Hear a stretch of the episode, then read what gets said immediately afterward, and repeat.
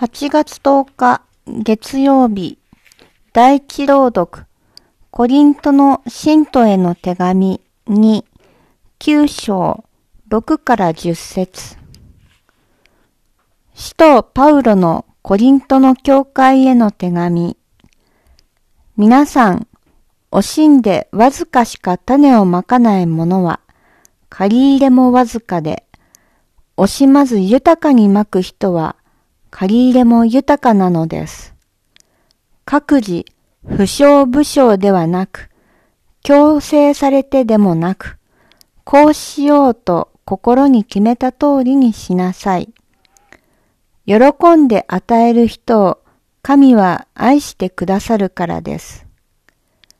神はあなた方がいつもすべての点で、すべてのものに十分で、あらゆる良い技に満ち溢れるように、あらゆる恵みをあなた方に満ち溢れさせることがおできになります。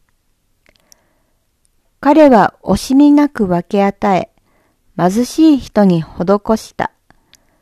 彼の慈しみは永遠に続く。と書いてある通りです。